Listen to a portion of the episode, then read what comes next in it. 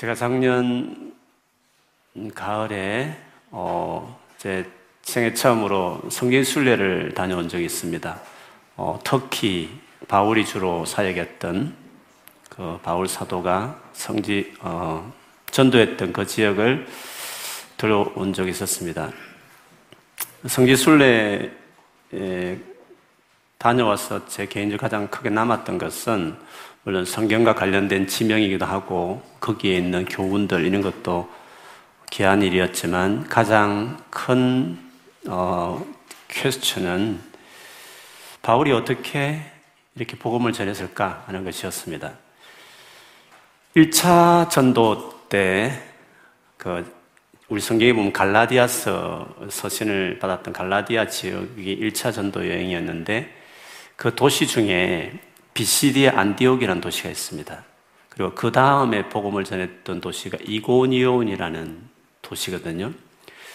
제가 그 길을 가봤을 때 그 두 도시 사이가 차로 두 시간이었습니다. 저는 그렇게 먼 거리인 줄 몰랐습니다. 버스로 두 시간이니까 그 당시에 교통수단이 아무리 잘 돼 있다 치더라도 그 두 시간 거리를 도시 둘 사이를 그렇게 복음을 전했다는 것이 참 놀라웠습니다. 근데 여러분, 바울이 그것만 전한 건 아니었습니다. 그 갈라디아 전역을 복음을 전하고, 터키도 다 전하고, 그 다음 이제 우리로 말하면 이제 유럽까지 복음을 전하고, 나중에 이제 로마까지 가잖아요. 근데 그 로마를 가기 전에 쓴 로마서에 보면 바울이 그런 고백을 해요. 이 지역에 더 이상 복음 전할 곳이 없다.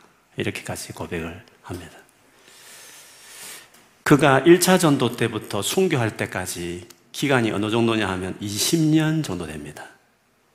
20년 동안 혼자서 갈라디아 지역과 터키 전역과 유럽 로마까지 갈 그런 시점에서 그런 고백을 한다는 것이 놀라웠습니다. 그때 저를 비롯해서 목회자, 목회자 부부가 동반해 30명이 대형 버스를 타고 쭉 순례했습니다. 제가 그 생각을 쭉 하면서 우리들은 뭔가, 우리들은 뭔가 이런 생각을 했습니다. 이 많은 목회자들이 저도 런던에만 해도 15년인데, 어, 바울은 도대체, 물론 사도였기 때문에 뭐 다르다 치더라도 어떻게 20년 동안에 그 한 사람이 그 많은 넓은 지역을 수많은 교회를 세웠을까 이런 생각이었습니다. 더구나 우리 사도행전을 보면 알지만 당시에 그 복음에 대해서 많은 반발이 있었습니다. 지금 뭐 한국 교회가 아무리 뭐 반기독교적인 회사도 초대교회와 비교할 수 없고 바울이 복음을 전했던 그 전도 여행 때 겪었던 상황하고는 비교가 안 됩니다. 그렇게 핍박이 많은 그때 어떻게 교회 하나 겨우 세우는 것도 어려웠을 텐데 한 사람 무슬림 지역에서 해심시키는 것도 어려운 이 시대에 어떻게 그렇게 복음을 전했을까 하는 생각을 했습니다. 제가 바울이 쓴 서신들을 쭉 내용들을 쭉 생각해 볼 때 저에게 내린 결론은 분명했습니다. 1차 전도 때쓴 서신도 있고, 2차 때도 있고, 3차 때도 다 있는데, 그 서신에서 그 많은 사람들을 구원하고 교회를 세웠던 한 가지 키가 있었습니다. 그거는 성령의 나타남, 성령의 능력, 그렇게 어, 표현했습니다. 물론 바울은 구약뿐만 아니라 당대의 철학 스토아나 에피크로스 철학에도 능통했고 아테네 같은 데 보면 그 철학들, 철학자들과 논쟁을 벌여도 밀리지 않을 만큼 당대의 최고 지성인이었습니다. 그리고 그가 말씀을 깊이 전했고 수년간을 집중해서 제자 훈련을 할 정도로 그런 말씀을 정말 잘 전하는 세우는 사역자였음에도 불구하고 말씀만 잘 전한다 해서 과연 그 같은 일이 가능했을까 하는 것입니다. 그래서 정말 하나님의 그 능력이 그의 삶과 사역에 함께 했기 때문에 그렇게 반기독교적이고 핍박이 많은 그리고 그렇게 넓은 지역을 그리고 그 짧은 시간에 어, 많은 사람을 회심시키고 교회를 세웠다. 그런 생각을 하게 됐습니다. 저는 개인적으로 말씀을 되게 사랑하고 연구하기를 좋아하고 가르치는 것을 제 개인의 많은 사역 중에 제 은사에 맞습니다. 그렇기 때문에 그 부분은 당연한 일이고 또 열심히 할 일이고 동시에 이제 그 바울의 그 생애를 생각하면서 하나님의 능력이 필요하구나. 내가 앞으로 또 이 런던에서 많은 교회를 돕고 성교하는 일을 위해서는 반드시 하나님의 나타나 일하시는 능력이 있어야 된다. 이런 생각 때문에 어, 그때 이후로 더 하나님 앞에 간절하게 그 은혜를 구하는 그런 시간들을 예, 가졌고 지금 또 그 마음은 동일합니다. 그리스도인은 그리스도인 아닌 사람과의 가장 큰 차이 중에 하나는 하나님의 능력을 가진 자가 됐다는 것입니다. 그리고 하나님 능력을 따라 살아가는 사람이 되었다라는 것입니다. 이와 관련된 구절은 많이 있지만 시간상 제가 인용하지는 않고요. 성령이 왔다는 것 자체가 하나님이신 영이 성령이 왔다는 자체가 성령이 임하면 권능을 받는다 했으니까 성령을 가지고 있는 신약 시대의 모든 그리스도인 성령을 받는다는 것 자체가 이미 권능을 가진 자가 되었다는 뜻입니다.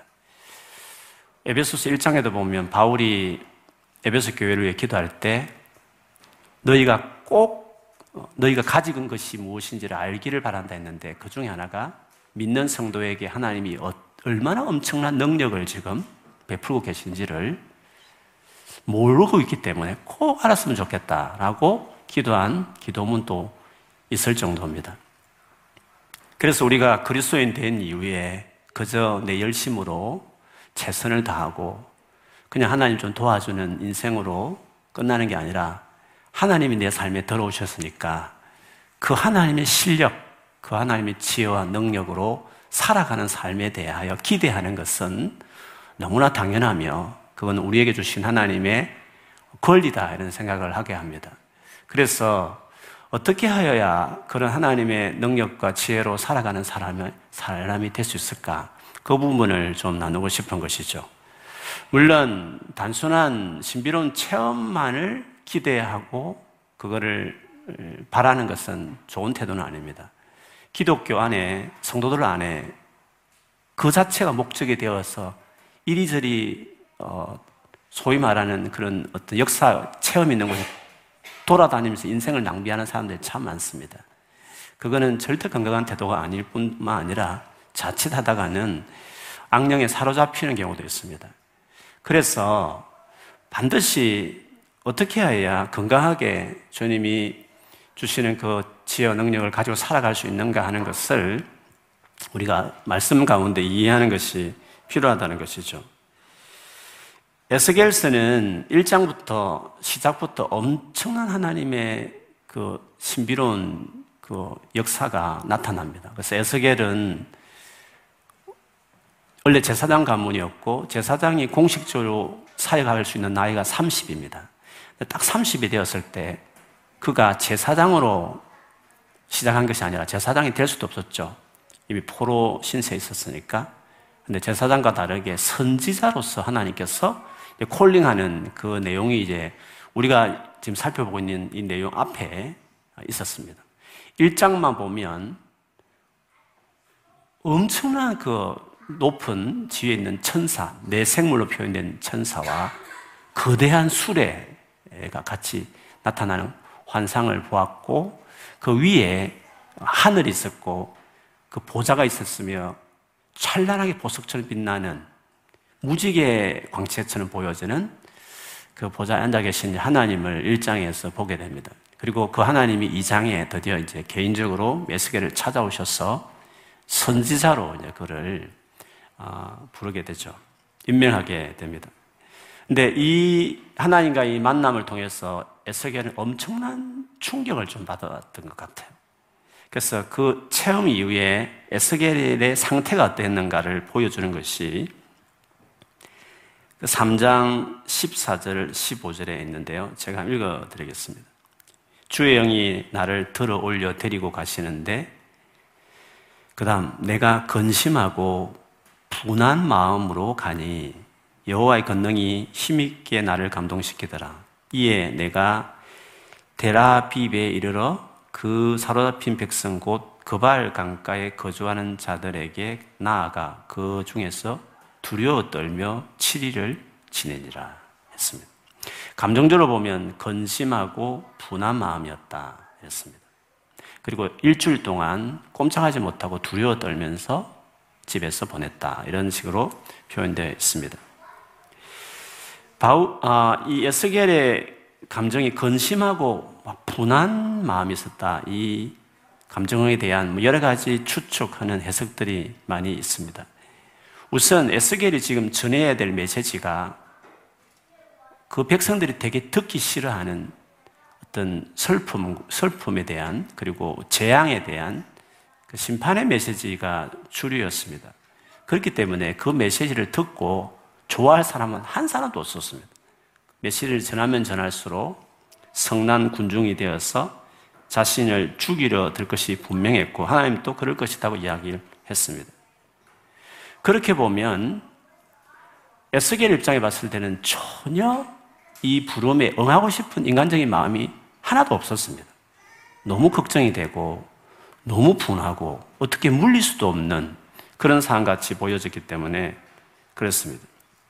두려워 떨기만 하고 꼼짝도 못하고 일주일을 집에 보낼 정도였습니다. 이런 에스겔의 마음을 알았는지 오늘 보면 바로 앞에서 파수꾼에 대한 이야기를 하나님 하시면서 네가 만일에 이게 겁이 나고 두렵고 혹은 화가 나고 네가 전혀 하고 싶은 마음이 안 들어서 잠잠하면 네가 아무 소리도 외치지 않고 잠잠하고 있으면 나는 잠잠하지 않고 있어서 결국 그 죄 때문에 죽는 악인과 선인들의 그 죽음에 대한 피값을 너의 손에서 내가 찾을 거다. 이런 말씀을 했습니다. 여러분, 에스겔의 입장에서 보면 이렇게 할 수도 없고 저렇게 할 수 없고 이도 저도 할 수 없는 꼼짝할 수 없는 어떻게 보면 그런 입장에 있다. 진짜 난처한 입장이라는 것을 알 수 있습니다. 이런 상황에서 오늘 본문이 이제 있는 것입니다. 하나님을 하나님께서 에스겔을 다시 찾아오시는 것이었습니다. 오셔서 제일 먼저 하신 일이 있습니다. 그것은 여호와께서 권능으로 거기서 내게 임하시고 권능으로 임하시는 그를 강하게 하는 일들을 하셨습니다. 그가 그렇게 강건하게 돼야 될 이유가 있었습니다. 하나님이 그를 강하게 해 주셔야 될 이유가 있었습니다. 오늘 본문 보면 24절, 25절에 보면 주의 영이 내게 임하사 권능이 임하는 것이나 주의 영인 성령이 임하는 것이나 동일하죠. 나를 일으켜 내 발로 세우시고 내게 말씀하여 이르시되 너는 가서 내 집에 들어가 문을 닫아라. 너 인자야 보라 무리가 내 위에 줄을 놓아 너를 동여매리니 내가 그들 가운데서 나오지 못할 것이라. 지금 권능을 주시고 난 이후에 하신 말씀이 집 안에 들어가라고 했습니다. 왜냐하면 무리들이 너를 밧줄로 꽁꽁 묶을 것이고 그래서 너는 그들 가운데 나오지 못하게 될 것이다. 이렇게 말씀을 하셨습니다. 이 말은 이 말에 대한 이야기도 많지만 본문 그대로 본다면 무리들이 즉 네가 말씀을 전했을 때 그 말씀을 들었던 많은 무리들이 줄로 너를 동여맬 것이다. 그들 가운데 나오지 못하게 만들 것이다. 이 말씀은 뭐겠습니까? 결국 조금 전에 계속 말했듯이 너의 말을 듣고 너무 분하고 너무 성난 군중들이 너를 밧줄로 묶어서 꼼짝 못하게 만들 것이라는 것을 이야기하는 것입니다. 그러니까 에스겔이 앞으로 사역할 때 엄청난 어려움과 박해가 있을 것을 이렇게 표현한 것이었습니다. 그러니까 인간적인 에너지와 지혜로서는 도무지 감당할 수 없는 것이죠. 그렇기 때문에 당연히 이런 상황을 생각해 볼 때 하나님이 권능이 필요한 것입니다. 그래서 하나님이 권능이 왜 필요하느냐 했을 때는 우리가 하나님 내게 맡기신 일이지만 그것을 내 힘으로 감당할 수 없기 때문에 감당해 내도록 하기 위해서 하나님께서 권능을 주신다는 것을 이렇게 알 수 있죠. 그 다음 이어서 두 번째 이유를 26절, 27절에서 나오는데요. 거기 보면 에스겔이 평소에 혀가 입천장에 붙어서 아무런 말도 하지 못하게 될 것이라고 말했습니다. 그런데 그러다가 하나님께서 에스겔에게 말씀하기 시작하면 그때부터 입이 열려서 말하게 될 것이라고 이야기를 했습니다. 여러분 생각해 보십시오. 평소에는 말을 못 합니다. 근데 갑자기 말을 하기 시작하는데 그 첫 마디가 주 여호와의 말씀이 이러하시다. 이렇게 해버리기 시작하면 그것도 어느 정도 하느냐면 7년을 그렇게 합니다. 에스겔이 이런 식으로 말씀을 전했을 때 이스라엘 백성들이 어떤 반응을 보였을까 하는 것입니다. 이 7년이라는 것은 에스겔이 사역하고 나서 7년 후에 뭐가 일어났냐면 예루살렘이 망, 망해버립니다. 그러니까 에스겔은 완전히 망하기 전에 먼저 끌려온 포로였는데 포로를 끌려온 이스라엘 백성들이 망하지 않는다. 다시 돌아갈 것이라고 하는 많은 거짓 예언자들의 말들이 있었습니다. 그런데 예레미야도 그랬지만 에스겔도 아니다. 완전히 망한다. 이런 말을 망할 수밖에 없는 우리의 죄악에 대해서 계속 사실 심판의 메시지를 전한 것이었거든요. 근데 7년 후에 그게 망해버린 거죠. 진짜 그 말대로 된 거죠. 그래서 그 7년의 세월은 진짜 힘든 시간이었어. 듣기 싫고, 매국노 같고, 바벨론에 항복하라 그러고, 여기서 아예 집 짓고 살아라 말하고, 그런 말을 누가 좋아하겠습니까? 그래서 오늘 본문에도 평소에는 말을 하지 않았, 않았던 그 이유를 이야기를 하기를 그들은 배역한 족속이기 때문이다 그랬습니다. 그리고 하나님이 말씀하기 시작할 때 그때부터 입이 열려서 이는 주 여호와의 말씀이니라라고 또 말을 하게 된 이유가 뭐냐하면 그거 역시도 그들은 반역하는 족속이기 때문이라고 이야기했습니다. 그러니까 평소에는 전혀 말하고 있지 않다가 갑자기 여호와의 말씀 임하면 첫 마디가 이는 여호와의 말씀이니라 이렇게 말하는 것을 7년 동안 했을 때 아무리 폐역하고 아무리 반항하고 아무리 듣기 싫어하는 사람일지라도 에스겔의 그 하는 말에 대해 관심을 갖기 시작하는 거죠. 저 사람은 우리가 믿지는 않지만 하나님 말씀하는 사람이다. 이런 생각을 하게 되는 거죠. 그런 식의 말씀 스타일을 하게 했던 이유는 그들이 폐역한 족속이었으니까. 너무 말씀을 듣지 않을 사람들이니까. 그렇기 때문에 하나님은 그 말씀 전하는 방식을 예루살렘 멸망하기 전까지는 그 같은 식으로 했던 것이죠. 그리고 진짜 딱 나라가 망했습니다. 그럼 어떻게 되겠습니까? 에스갈이 진짜였구나. 진짜 저 사람이 하나의 말씀을 전했구나.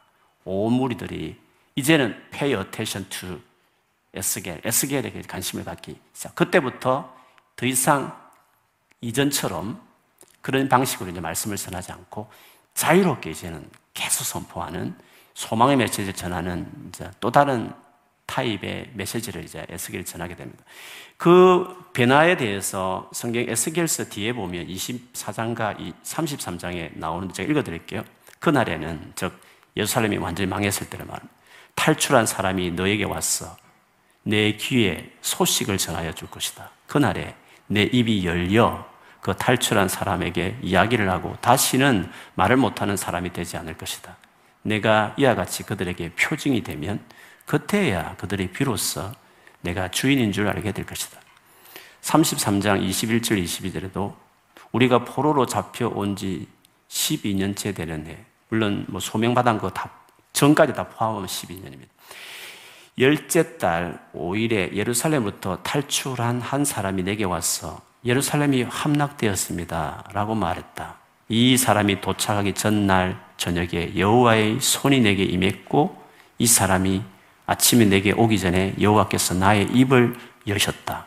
그래서 이제 나는 더 이상 잠잠치 않았다. 라고 이야기를 했습니다. 그렇기 때문에 제대로 된 하나님의 말씀을 진짜 하나님 뜻을 전하기 위해서는 하나님의 권능이 필요했습니다. 그런 식으로 역사해야만 제대로 그런 폐역한 반항하는 그들에게도 말씀이 먹힐 수 있는 어, 있었기 때문에 그 힘든 그렇게 말씀을 전한 그 힘든 말씀 전하는 그 작업을 감당하기 위해서도 여호와의 권능이 세계를 덮어야 했던 것이었습니다. 우리가 여기서 보듯이 우리가 하나님과 동행하고 그분의 능력을 경험하는 삶을 살기 위해서는 첫째는 우리가 살아가는 목적을 바르게 해야 한다는 것입니다. 하나님께서 기뻐하시는 삶을 살고자 하는 것이 분명한 것입니다. 에스겔이 원치 않는 일이었지만 그러나 그 말을 전했을 때 다 성난 군중으로 밧줄로 동여맬 그런 반응을 보일 그들이었지만 그래도 하나님의 뜻을 위해서 하나님 원하시는 것이기 때문에 전하기 위해서 권능이 주어졌듯이 우리가 권능을 사모하는 이유는 그저 신비로운 체험 한 해보자 이런 차원이 아니라 하나님은 뜻대로 하나님이 기뻐하시는 그 일을 해내기 위해서는 그거는 하나님의 능력이 필요하기 때문에 그런 것입니다. 그래서 능력을 왜 사모하느냐? 그리고 왜 능력을 내가 경험하지 못하냐 하는 것은 동기가 뭐냐? 진짜 하나님을 살고자 하는 열망과 목적이 분명하느냐를 돌아보면 되는 것입니다. 그래서 능력을 쫓아가지 않아도 됩니다. 여러분이 하나님의 뜻과 목적을 위해서 살아가는 자로 삶을 들이기 시작하면 결국에는 이건 내 힘으로 안 되기 때문에 능력을 사모하기도 하지만 결국에는 그렇게 살아가는 자들에게 주님께서 능력을 주신다는 것입니다. 두 번째는 그렇게 살고자 할때 당연히 따라오는 어렵고 두렵고 힘든 일들을 피하지 않으려고 해야 합니다.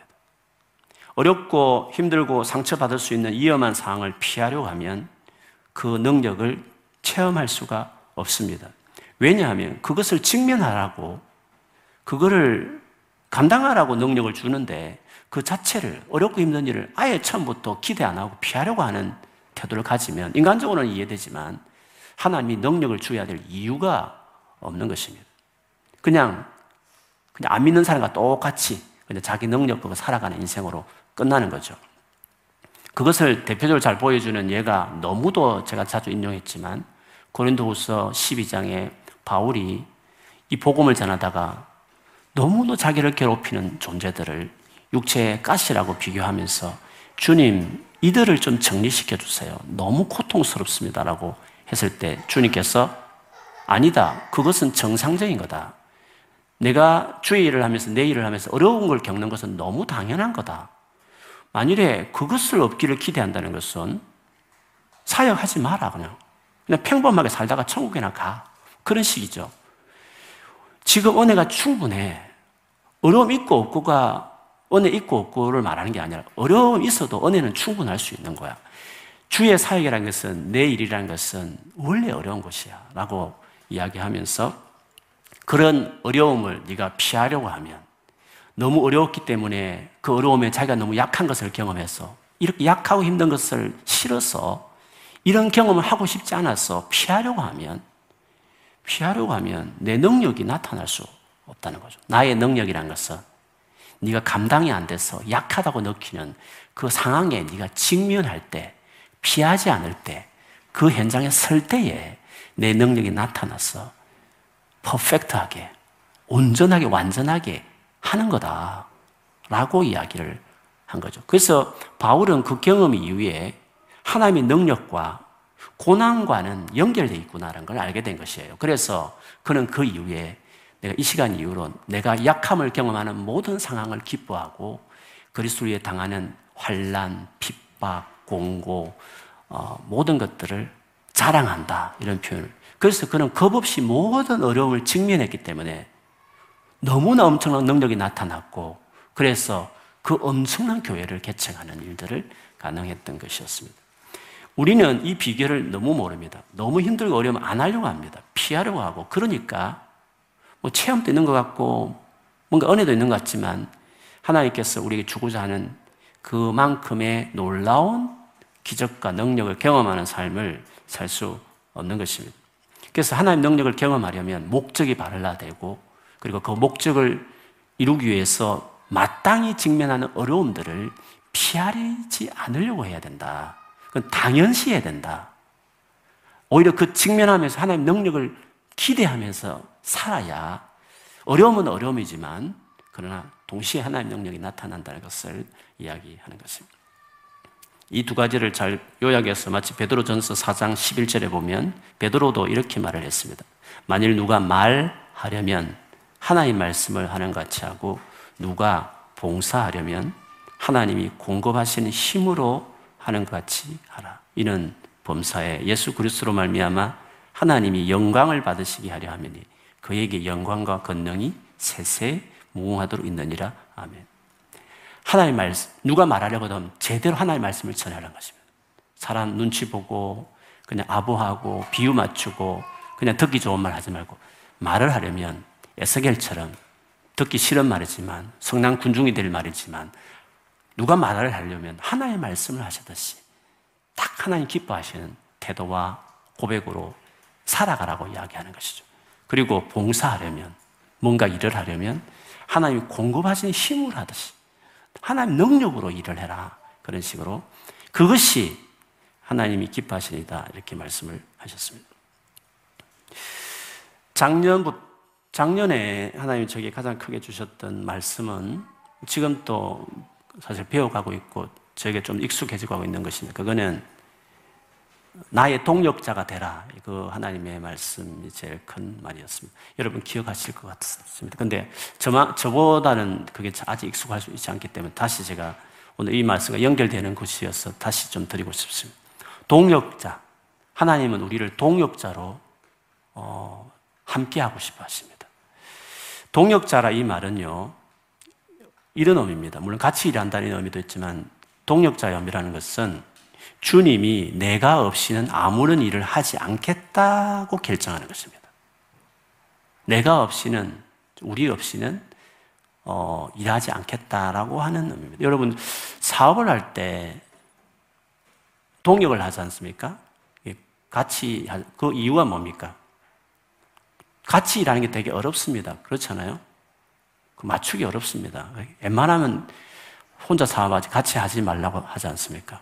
교회도 뭐 공동 목회를 하라, 뭐 목사님 같이 하라 하지만 그게 쉽, 말처럼 쉽지 않습니다. 셀에 리더가 두 명 해라 이렇게 하면 그것도 그 셀에 두 명이 한다는 거 여러 가지 쉬울 것 같아도 서로 잘 웬만하면 좀 맞지 않은 이상은 그 어렵습니다. 공동을 하는 이유가 뭡니까? 동역하는 이유가 혼자 못하기 때문에 하는 겁니다. 근데 하나님이 우리를 동역자를 불렀다는 것은 이해할 수 없는 일입니다. 하나님 혼자 하는 게 훨씬 편하죠. 그렇지 않습니까?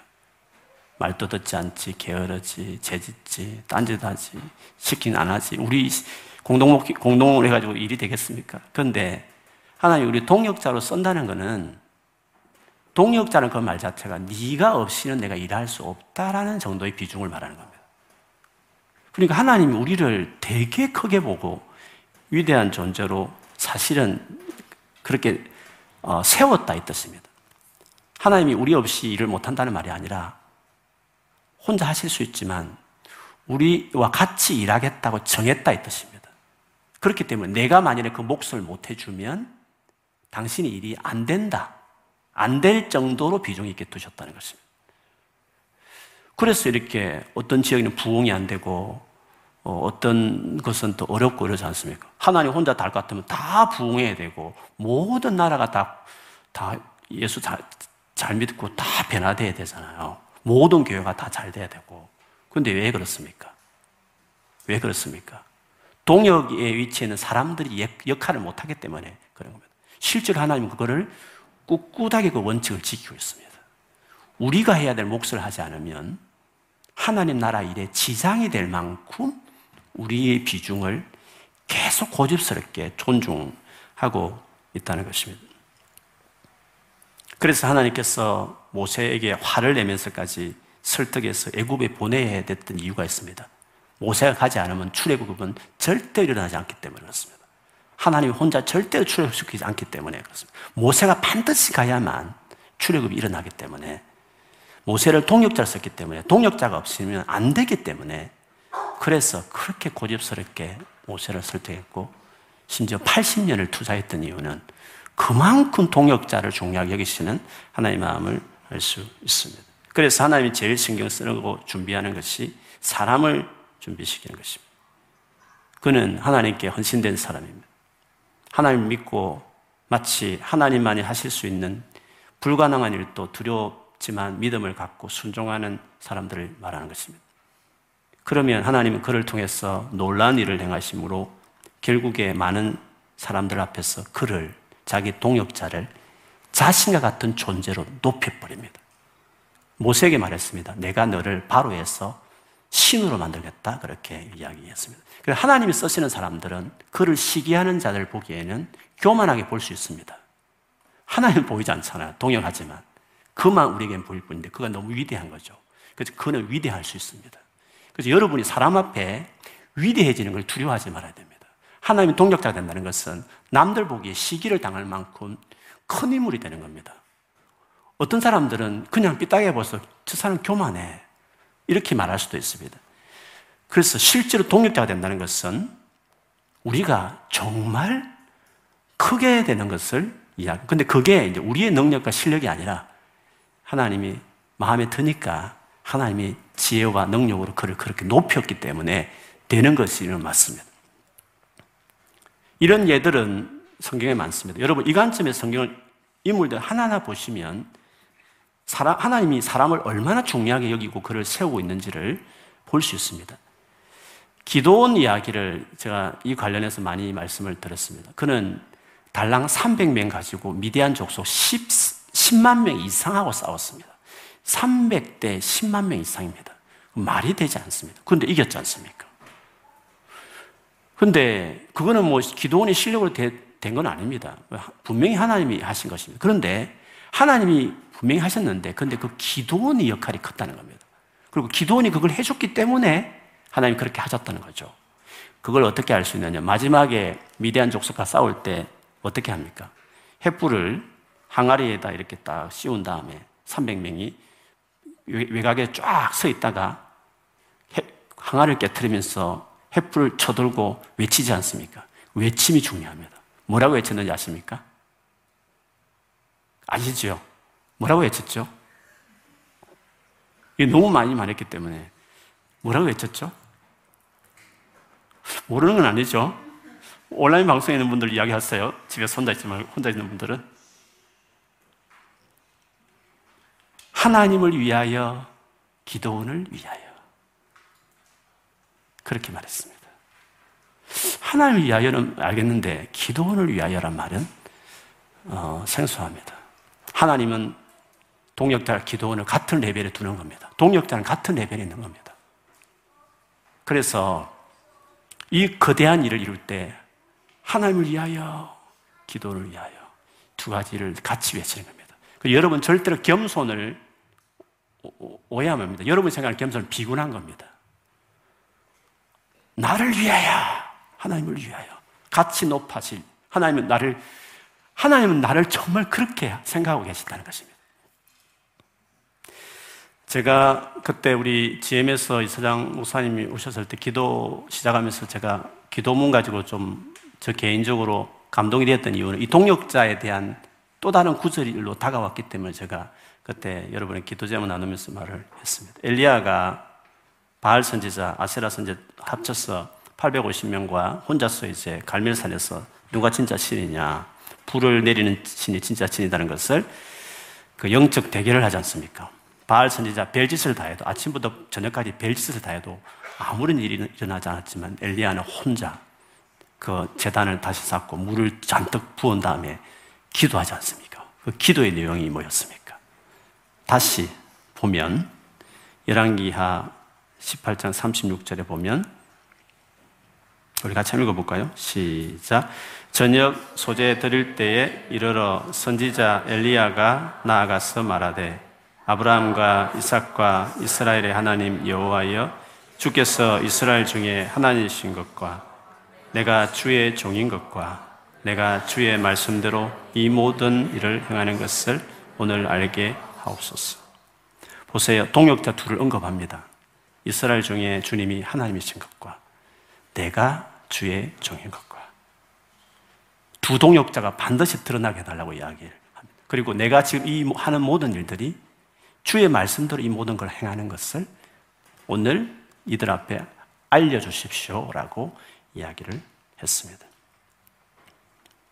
그래서 하나님의 능력 중에서 진짜 놀라운 흔히 말하는 바울같이 아니 진짜 하나님 하셨다고 하셨다고밖에 말할 수 없는 그런 일들을 이루어내는 사람들은 특징이 있습니다. 동력자입니다. 하나님이 그를 동력자로 세웠기 때문에 그렇게 되는 겁니다. 그리고 그거는 자기가 인간적으로 절대 할 수 없는 하나님이 하셨다고 말할 수밖에 없는 놀라운 뭔가의 인생의 인생의 결과물을 내내는 것이죠. 그래서 우리가 하나님 능력을 정말 경험하고 하나님 능력으로 살아가는 인생이 되기 위해서는 이 동력자의 마음을 반드시 알아야 됩니다. 그리고 그 동역자가 되기 위해서는 모든 인물들 다 보시오. 다 하나님께 맞추는 인생이 된 겁니다. 수십 년을 걸려가면서 생각을 고쳐내고 하나님의 마음 갖고 하나님의 꿈을 꾸고 하나님께 헌신하고 자기 생명이 위험함을 들고 하나님께 자기 전을 드리는 그런 사람들 그 정도 하나님을 신뢰하고 찾고 의지하는 사람들 진짜 하나님이 요구하는 건 하나입니다. 실력 없어도 좋아. 공부 못해도 괜찮아. 돈 얻어도 괜찮아.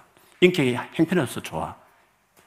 그러나 그 모든 걸 인정하면서 고백하면서 회개하면서 네가 나를 전시험을 찾고 나를 사랑하고 나에게 네가 헌신하고 순종하는 일을 네가 지속적으로 살아가기 시작하면 그것으로 내 동력자 되게 충분하다. 실력은 내가 있으니까 너는 나를 신뢰해 주면 된다. 너는 나를 나에게를 순종해 주면 된다. 내가 말하는 현장에 두렵지만 네가 나가주면 된다. 두려움을 모세처럼 바로 앞에 서주고 기도원처럼 10만 명 앞에서 300명으로 나가주고 나를 믿고 나를 신뢰하고 겁 없이 어려움 현장에 네가 서줄 설, 설 만큼 나를 믿어주고 나를 신뢰하면 순종하면 된다. 그게 나의 동력. 근데 그게 쉽지 않은 거죠. 실력, 실력 쌓는 게 쉽지. 하나님을 신뢰하고 순종하는 것은 진짜 어려운 겁니다. 하나님 나라에는 세상의 실력과 노력으로 안 된다는 말이 거기에 있는 것입니다. 세상 실력은 그냥 잘해가지고 돈 많이 벌겠죠. 끝. 또 끝입니다. 뭐 남들 알아주는, 그래, 그 끝. 그러나 하나님이 쓰시는 사람은 믿음, 순종, 하나님 같은 인격, 그 마음, 이런 거잖아요. 그래 시간이 오래 걸리는 겁니다. 그렇게. 10년, 20년, 30년 오래 걸리는 것입니다. 그러나 진짜 하나님 앞에 자기 삶을 드리고 머물고 말씀을 알아가고 기도하고 순종하면서 살기 시작하면 하나님이 만들어 가시죠. 깨끗한 그릇, 거룩한 그릇, 주인 쓰시기에 합당한 동역자 그렇게 만들어 가는 거예요. 이 젊은 날에 여러분 열정 가지고 나와서 기도하고 사모하고 또 죄짓고 넘어지고 다 하지만 괜찮습니다. 여러분 연약과 부족, 실력 없으면 그 너무 거기에 스트레스 받고 열등을 살아필 필요 없습니다. 언제나 말씀드리지만 최선을 다하면 됩니다. 열심히 하면 되는 겁니다. IQ 안 따라주면 어떡합니까? 어쩔 수 없습니다. 너무 열받지 마십시오. 상위 1% 들어갈 필요도 없습니다. 들어갈 만한 사람 들어가시고 밑에도 중간에도 다 주위의 사람이 다 필요한 겁니다. 열심히 살면 다 굶어 죽지 않고 다 살 수 있습니다. 열심히 하면 집도 다 마련할 수 있습니다. 너무 그렇게 그 아웅다웅 세상의 성공에 대해서 너무 그렇게 열받지 마시고 우리 인생이 그게 있지 않습니다. 목적이 그게 있지 않습니다. 하나님을 사랑하고 하나님 뜻대로 살고 그리고 정말 게으르지 말고 최선을 다해야 되죠. 모든 일에 다 그렇습니다. 그렇지만 하나님과 동역자가 되겠다. 하나님께서 내 인생에 머리 좋은 사람만 다 쓰면 안 되지 않습니까? 세상에 그런 게 어디 있습니까? 그렇지 않습니다. 어느 계층이든 하나님 다 쓸 수 있습니다. 할렐루야. 다 쓸 수 있습니다. 다 쓸 수 있습니다. 걱정하지 마십시오. 다 쓸 수 있습니다. 하나님의 동력자가 돼야 됩니다. 동력자. 진짜. 제가 좋아하는, 어, 이 성경 구절이 하나 있어서 제가 인용하고 제가 말씀을 마무리하겠습니다. 사무엘하 22장 30절인데요. 다윗이 모든 원수의 손과 사울의 손에서 구원을 받은 이후에 승리한 이후에 그가 했던 고백 중에 다윗이 그 동역자의 태도를 이렇게 잘 고백하고 있습니다. 한번 22장 30절 한번 읽어보겠습니다. 시작. 내가 주를 의뢰하고 적진으로 달리며 내 하나님을 의지하고 성벽을 뛰어넘나이다. 네, 정말 멋지죠. 주님을 위해 적진을 향해 달렸다. 적의 성벽을 뛰어넘었다.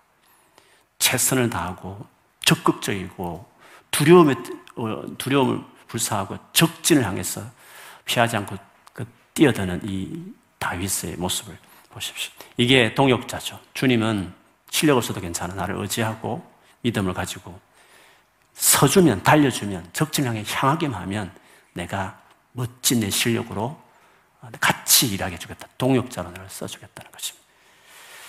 이렇게 살아가는 여러분 되길 축복합니다. 여러분 생에 엄청난 하나님의 지혜와 능력이 있음을 믿고 그걸 경험하고 보여주고 하나님을 증거하는 그런 모두가 되기를 주님 이름으로 축원합니다. 아멘.